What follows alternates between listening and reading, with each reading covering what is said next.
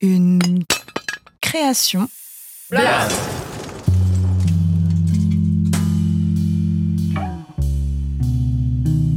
Seul comme toi, un podcast de Lou Robert réalisé par Vincent Deck.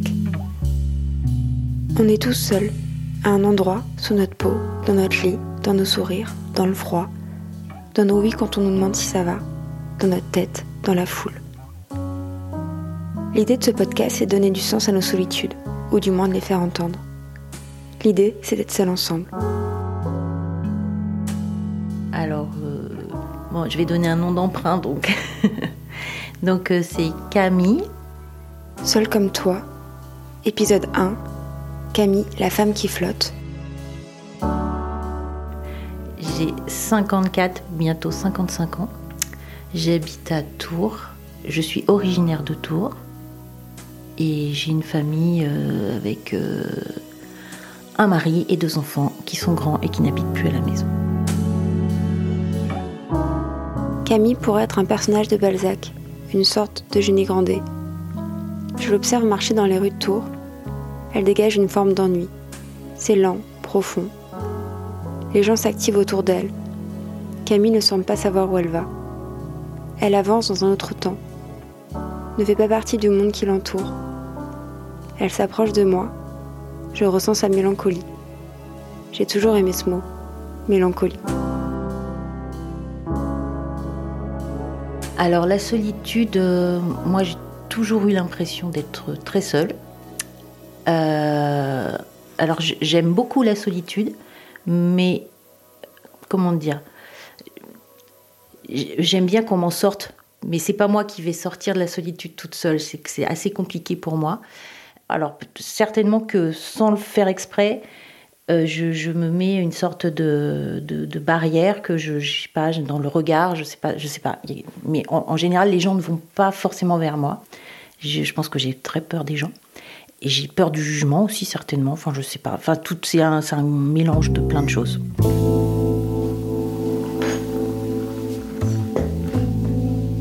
Camille a préféré qu'on se retrouve chez moi. Chez elle, c'est trop familier. On est assise à la table de ma cuisine. Penny, ma chienne, dort la tête posée sur mon pied. Je sers le thé. Les yeux de Camille sont tristes. Parfois, elle met du rouge à lèvres. Pas aujourd'hui. Elle ne porte pas de parfum. Elle ne parvient pas à trouver le sien. Elle pense que ce qu'elle raconte n'a aucun intérêt. Que les gens la pensent froide, hautaine. Ça lui fait mal parce qu'à l'intérieur, c'est tout le contraire. Et qu'est-ce qu'il y a à l'intérieur? C'est dur de savoir. C'est terrifiant aussi, surtout. Beaucoup trop de gens passent leur vie à faire semblant de se connaître. Les certitudes rassurent. Camille n'en a aucune. C'est sa faiblesse. J'y vois une force.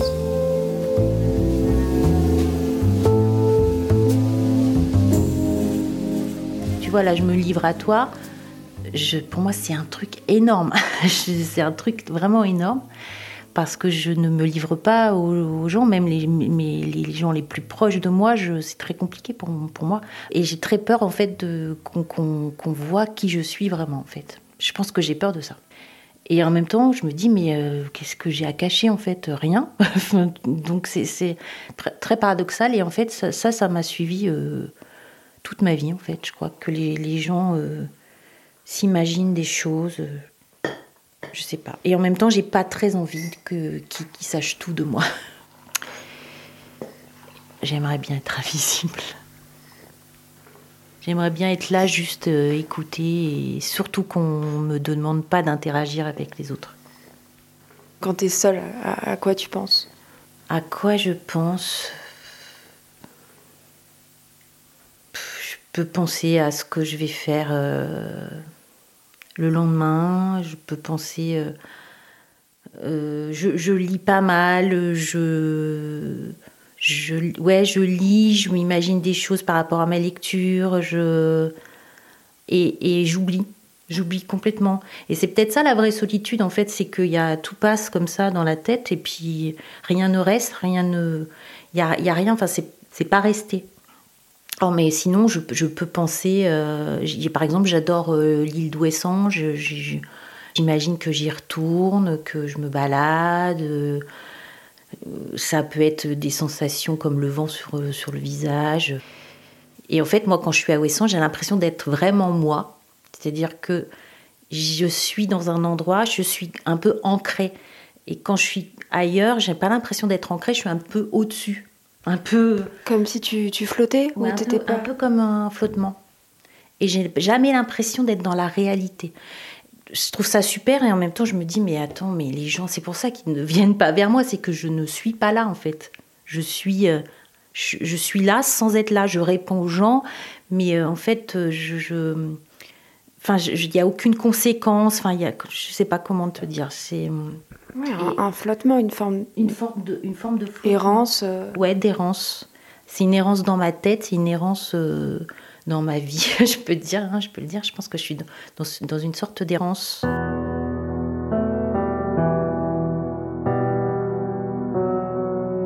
Sur le mur de ma cuisine se dessine le personnage de Camille au sommet d'une falaise. Elle regarde le ciel, pas le sol. Je bois une gorgée de thé. Penny pose son museau sur ma cuisse. Le mur devient blanc. À Paris, Camille étudiait l'histoire de l'art. Elle fait quelques petits boulots avant de tomber enceinte. Elle retourne alors vivre à Tours, dans la ville où elle a grandi. Son mari, lui, continue de travailler dans la capitale. Tous les matins, il s'en va et la laisse seule à la maison. Mère au foyer, elle a horreur de ce terme. Ce n'est pas elle, ce ne peut pas être elle. Camille tente de retenir sa colère. L'autre soir, elle a crié dans la maison.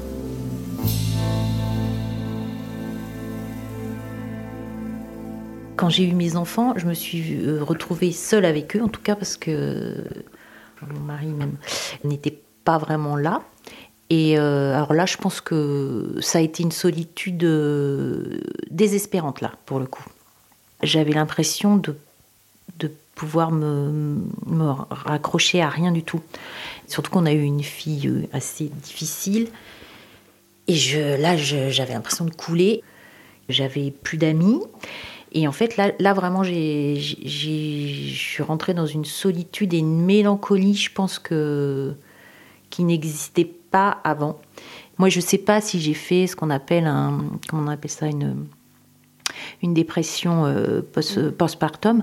Je ne sais pas si j'ai fait ça, mais j'ai parfois l'impression que c'est ce qui m'est arrivé. Ouais. Je, genre, je pleurais euh, tout le temps. Euh, j'avais l'impression que ma fille était intenable, que tout le monde nous regardait. Enfin, c'était, enfin tout, tout, ça, c'est, très compliqué. Alors, j'ai eu tout de suite un autre enfant. J'ai eu deux enfants en deux ans. Et le deuxième était très, très calme. Même si, euh, maintenant, je considère que, que mon fils a chopé cette fameuse mélancolie que tu, as, tu, trouves chez moi. Alors après, c'est vrai que euh, devenir mère, pour moi, ça a été très compliqué. Ça remonte à la surface, en tout cas des choses. Et j'ai eu vraiment l'impression, à ce moment-là, vraiment, que mes neurones commençaient à se, à se réduire et que j'avais plus de perspective du tout que les enfants, les enfants, les enfants, les enfants. Et là, euh, ouais, là, là c'est compliqué. Cette solitude-là, euh, euh, non, je ne veux plus y retourner. Et en même temps, je te dis, je j'en suis pas complètement sortie. Et franchement, je, je, le, ce fameux regret d'être mère qui, qui, pose tant de problèmes parfois, eh ben, j'ai l'impression de, le, connaître. J'adore mes enfants, mais franchement, c'est quelque chose qui est difficile pour moi. J'ai l'impression d'avoir perdu quelque chose.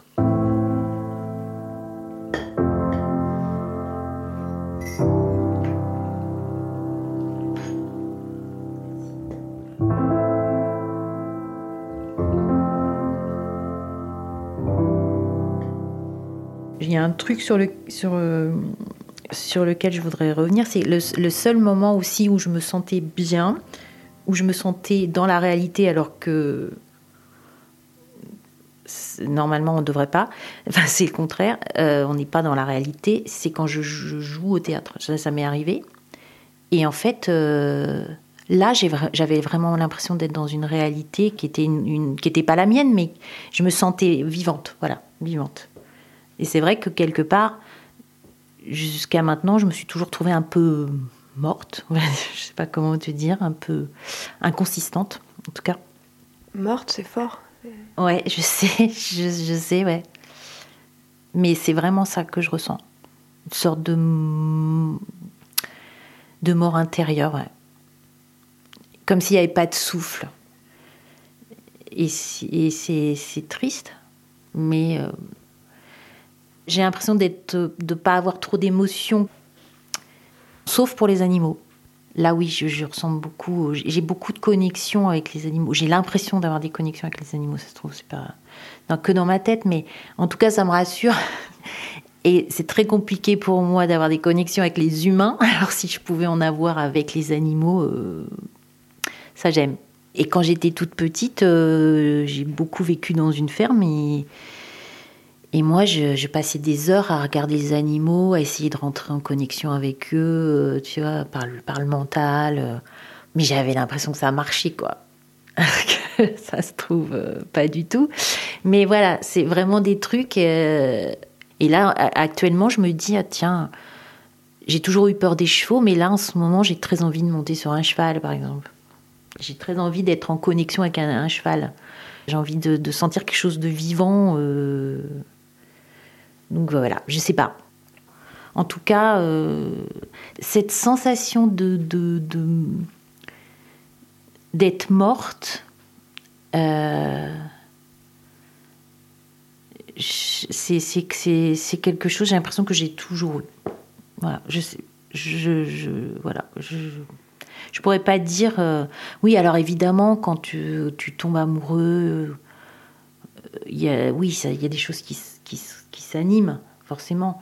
Mais comme si j'étais à côté de moi. Tu vois ce que je veux dire? Quelque chose qui, qui me pilote de, à côté. Je suis pas dedans. C'est très très rare que je sois dans quelque chose. Je suis. Voilà. Je, là, alors là, avec ton micro, euh, j'ai vraiment l'impression de, de, de, raconter ce que je suis. Mais je suis sûre que, que quand tu, on va arrêter, je vais me remettre à côté, à côté de moi. Et je, me dis, mais est-ce que tout le monde est un peu comme ça? Ou euh, il n'y a que moi? J'ai toujours l'impression qu'il n'y a que moi, mais... Non, je crois pas. L'impression d'être dans une réalité euh, parallèle. Enfin, comment dire de, de, se regarder vivre et de, et de se dire ouais bah tu fais pas des trucs super en fait mais mais, euh, mais ne pas être dans son corps quoi. voilà je sais pas comment dire mais c'est vraiment ça ne pas être dans son corps et pas dans ses émotions et pas dans pas dans sa tête aussi hein. enfin, je sais pas et en même temps je me dis bah s'il y a des gens qui me voient comme ça est-ce que c'est grave? Est-ce que c'est très grave?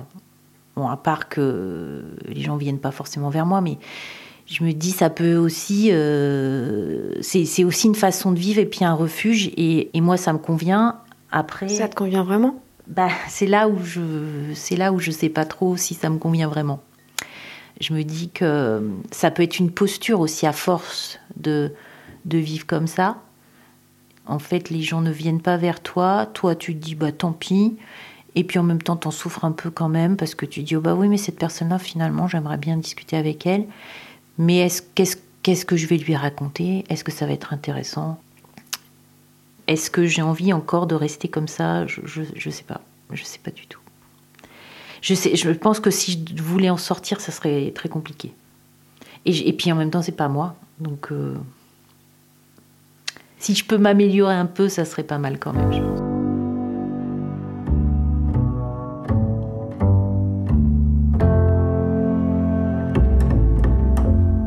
Camille a un problème de mémoire. Son enfance a disparu. Elle ne veut pas creuser par peur de découvrir un secret. J'imagine s'animer la petite Camille. Elle a les mêmes cheveux courts, le même regard triste. Elle se lance à la quête de ses souvenirs, accompagnée de monstres miniatures. Il laisse des traces de larmes sur sa route. Au bout du chemin, la finette ne trouve rien.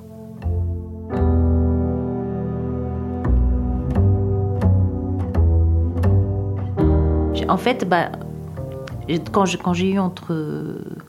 à partir du moment où j'ai su lire assez vite, hein, euh, j'ai beaucoup lu, beaucoup lu, beaucoup lu, mais comme dans ma vie, ça passe. Enfin, tu vois, ça passe dans ma tête, mais ça ne reste pas. Il n'y a rien qui reste. Quasiment rien. Quasiment, donc il y a bien un truc qui reste, non? Oui, bah, certainement des, impressions, des émotions qui, arrivent quand tu lis, mais en fait, euh, pas tant que ça. Pas tant que ça. Pas tant que ça. Et j'ai beaucoup, beaucoup, beaucoup lu, mais vraiment. J'ai passé mon temps à lire, mais euh, ma mère me sortait de mon lit. Euh, en vacances, je sortais pas de ma tante. voilà, je passais mon temps à lire. Et je me souviens de rien à part des trucs très forts comme Georges Bataille ou des trucs là. Tu dis, ah ouais, d'accord. Bon, ça, c'est des, lectures très fortes comme ça. Mais sinon, ça, rien ne reste. Mais la lecture, c'était vraiment pour euh, rentrer dans, une, dans un imaginaire et, et ne pas me confronter à tout ce qu'il y avait autour de moi. Ça, ça, c'est sûr. Pour rentrer dans une histoire qui n'est pas la tienne. Ouais, surtout ça surtout ça. Et d'ailleurs, j'adore les histoires. Ouais, et puis je pense que tu as besoin de ressentir des choses à l'extérieur parce qu'à l'intérieur, tu as du mal, non? Ouais, je pense, ouais. Mm. C'est comme euh, pleurer, par exemple, je, quand on parle d'émotions là et tout ça, et bah, pleurer pour moi c'est très compliqué. Je, je pleure pas très facilement. Et pourtant j'aimerais, pour lâcher, mais je, je sais pas trop faire à la mort de mes parents, j'ai pas pleuré. Enfin, je sais qu'il y a plein de gens qui pleurent pas à la mort de leurs proches, mais c'est, alors là, pour le coup, les, la, mort de, des proches. Je pense que j'ai, dans ma vie, j'ai toujours l'impression d'être à côté, mais alors là, j'avais vraiment l'impression d'être euh, deux mètres au-dessus de moi. Il y a eu deux morts différentes, une mort violente, on va dire, et une mort euh, euh, par maladie. Donc là, tu as le temps de t'y faire. Hein mais c'est vraiment euh, des, des moments où, euh, où j'étais pas là, quoi. J'étais pas là et, je, d'ailleurs je, je m'en veux un peu parce que pour ma mère j'aurais pu être euh, plus présente, mais je ne pouvais même pas la toucher. Je pouvais, c'était tellement compliqué pour moi, impossible de de lui parler, de et je m'en veux beaucoup. Hein. Je m'en veux beaucoup parce que si tu peux pas parler à des gens qui vont mourir, c'est un vrai problème quand même. J'ai, enfin, j'ai l'impression.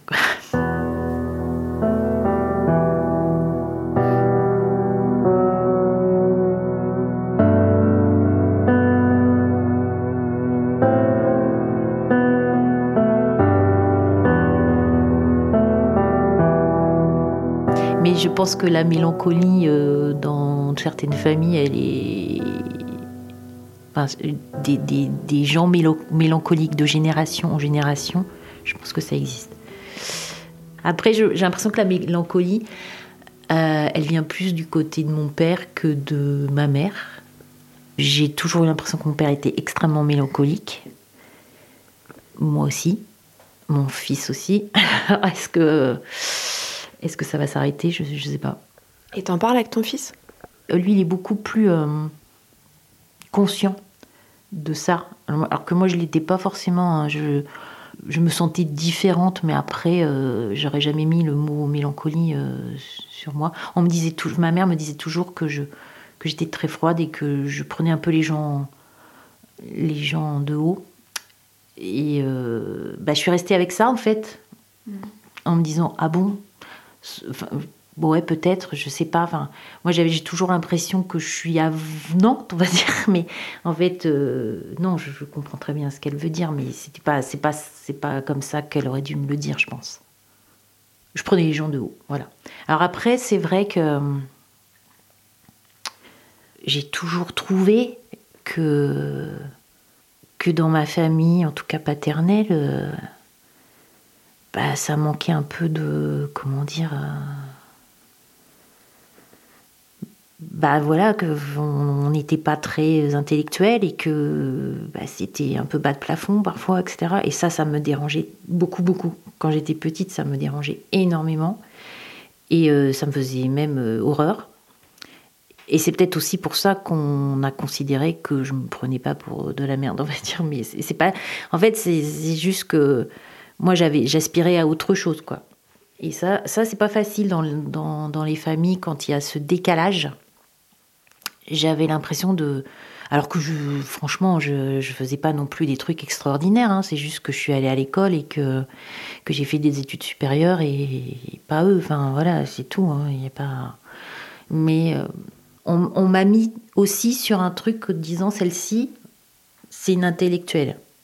Alors que moi, je me sentais juste en décalage avec, avec eux, mais, mais pas et, c'est pas pour ça que je les aimais pas d'ailleurs, même si parfois ça me gênait, mais c'est pas pour ça que je les aimais pas. Par exemple, mon père, il savait assez mal écrire, plein de fautes, enfin, tu vois, et, mais jamais j'aurais fait ressentir euh, ça. Moi, ce que j'aurais aimé, c'est qu'il me parle, qui qui ben ça, ça il l'a pas fait non plus. Enfin, je veux dire, est-ce que c'était dû à son manque d'éducation, à sa mélancolie euh, que moi aussi j'ai, ou, euh, ou à autre chose Je ne sais pas. Mais ce problème de communication, ouais, ça. J'avais l'impression de ne pas pouvoir communiquer avec eux, vraiment.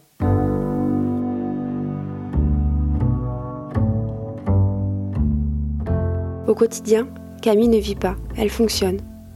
Aller au marché le mercredi et le samedi, prévoir les repas, aller d'un point A à un point B, dîner chez des amis, sourire, ne pas émettre d'avis, dire on verra, dire je sais pas, tous les jours recommencer. Camille n'a jamais vécu seule. À la maison, avec son mari, on ne parle pas de soi. On cuisine, on mange, on regarde des films, on marche, on s'engueule, on se raconte des trucs insignifiants, on dort. 23 années à vivre comme ça. Camille ne dit pas vivre, Camille dit mourir. T'es très seule, mais en même temps, tu l'es pas vraiment, donc. Euh, non, je suis jamais vraiment seule. Bah, là, c'est vrai que depuis le Covid, encore moins, parce qu'avant, je passais pas mal de journées quand même très seule. Maintenant, euh, mon compagnon, il est quand même là souvent. Mais en même temps, on vit dans une maison avec des étages, donc en fait, euh, chacun son étage. Et donc, on se voit pas tant que ça. Et. Euh, mais rien que de savoir qu'il y a une présence, euh, même si on se parle pas, ça me dérange en fait. Parce que j'aime vraiment la vraie solitude. Tu préférais qu'il soit pas là? Ah bah oui, oui, dans l'absolu, je préférais qu'il soit pas là. Après, c'est bien qu'il soit là aussi. Enfin, je veux dire, c'est. je sais pas. Je sais plus trop. Mais. Euh, Mais quand il est là, vous, vous faites quoi, par exemple? Ah bah on fait pas grand chose hein, à part euh, manger, euh, discuter, regarder les infos, enfin les infos, la télé de temps en temps, des films, aller au cinéma. Et t'arrives à lui parler de toi? Non. Je parle pas de ma solitude. Je pense que je sais pas s'il arriverait à comprendre ça. Je pense qu'on est tous les deux, on vient tous les deux de, de, familles euh, paysannes et je pense qu'on est vraiment des taiseux, quoi. Je sais pas si, si c'est vrai cette histoire des gens de la terre qui sont plus taiseux que, que les autres, mais moi j'ai vraiment l'impression qu'on. Non, non, on se parle très peu de, de ça. On se parle très peu de ça. Voire pas du tout. Et aujourd'hui, tu as l'impression de pouvoir communiquer avec des gens ou? Avec des gens en général?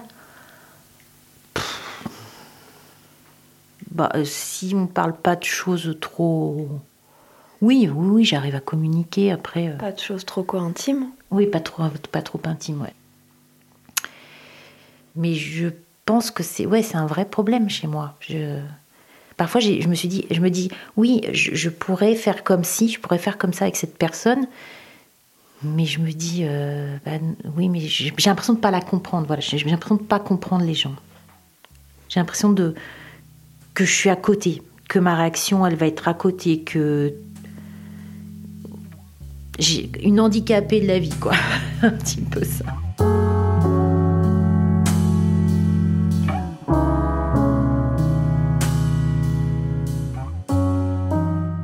Camille, ils diront de toi que tu es mère au foyer que tu es indécise, que tu es triste, froide, que tu cuisines bien, que tu ne gagnes pas d'argent, que tes gâteaux sont aussi beaux que bons, que tu n'as pas confiance en toi, que tu ne vis pas dans la réalité. Ce ne sont que des mots. Tu as le droit de ne pas vivre dans cette réalité. Tu as le droit d'être mélancolique. Tu as le droit de flotter. Mais dans les airs, tu es condamné à l'entre-deux. Là, mais pas vraiment. Seule, mais pas vraiment. Presque morte, presque vivante. J'ai l'impression que tu sais tout ça. Tu caresses la tête de Penny. Elle se laisse faire. Ça te fait du bien. Camille, je te regarde. Te ressens. Si moi je t'ai trouvé, je pense que toi aussi, tu peux y arriver. C'est compliqué encore. Peut-être que ça, ça va aller mieux, hein, je, je sais pas. J'avoue que là, je suis un peu dans, dans l'expectative. je, sais pas. J'avance euh, petit à petit. Mais euh, ça va.